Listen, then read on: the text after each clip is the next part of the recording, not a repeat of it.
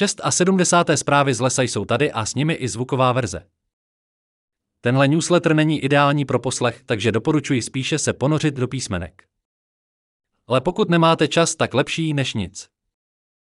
Tentokrát o AI a svlékání lidí analogové fotografii, utopickém městě v poušti, o nejopuštěnějších silnicích, o autech, co nás sledují, o PCT, legu, cestě kolem světa nebo o levných nemovitostech v zahraničí.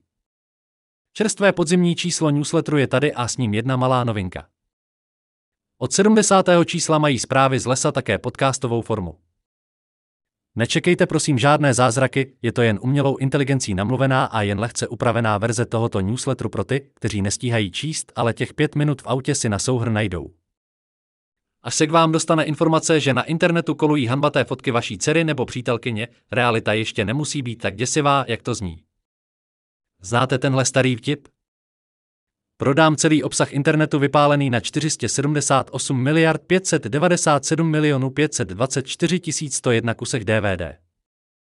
Případně bez porna na čtyřech DVD. Na dohodou. Je to tak trochu realita a protože víme, že umělá inteligence se učí primárně z dat, která jsou zdigitalizovaná a jsou tedy online, celkem slušně umí generovat nahotiny žen. Jich se totiž na internetu válí od nepaměti fakt hodně oproti mužským fotografiím, takže ty tak dobře AI zatím nejdou. Ještě tak momentálně zavalují různé aplikace, které vám kohokoliv svléknou. Stačí nahrát civilní fotografii a za pár dolarů si vygenerujete porno fotografie, brzy i videa, dle vašeho gusta. Podrobněji se tímto problémem zaobírají na seznamu. Mimochodem, pro jiné zoufalce zase vznikla služba, kde si naklikáte virtuální přítelkyni, která si s vámi bude psát a posílat vám své lehtivé fotografie. Tak zase zpátky od problémů třetího světa k důležitým věcem. Atari vydává novou hru pro svou konzoli Atari 2600. Proč to sem píšu? Protože tahle konzole vyšla v roce 1982 a nové hry se tak dočká po 46 letech. Další naprosto nepotřebnou, ale totálně hipsterskou vychytávkou je film, který z každého analogového fotoaparátu udělá digitál. Že až vám někdo bude tvrdit, že vás fotografuje na film, raději jeho foťák otevřte, ať se přesvědčíte, jestli nekecá.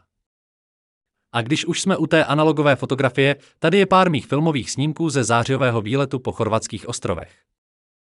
To víte, četli jsem, že analogové fotky jsou teď in.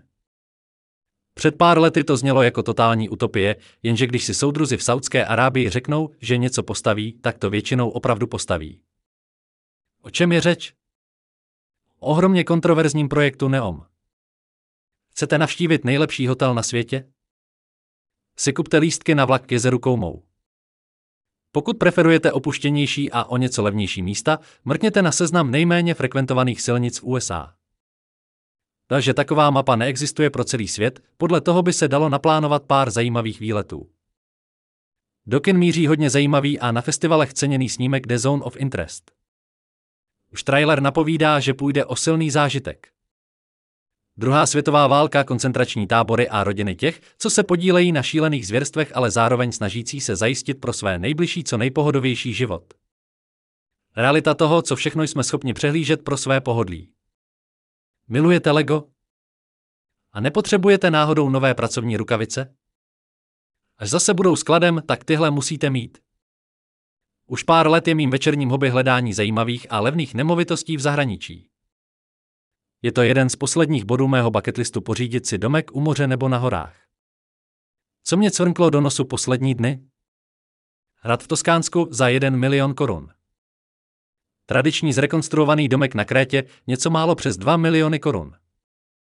Pěkný zrekonstruovaný domek v rodišti Michelangela, Toskánsko, 2 miliony. Malý zrekonstruovaný byteček na italském pobřeží Cinterii, 1,5 milionu. Velká romantika pro velké dobrodruhy v horách na hranicích se Švýcarskem, Itálie, 1,2 milionu.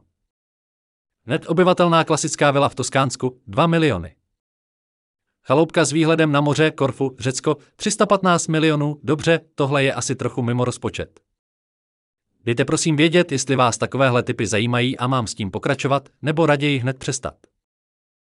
Legendární pacifická hřebenovka, tedy téměř 5000 km z Mexika do Kanady. Proběhnout ji za 46 dní? Prý to jde.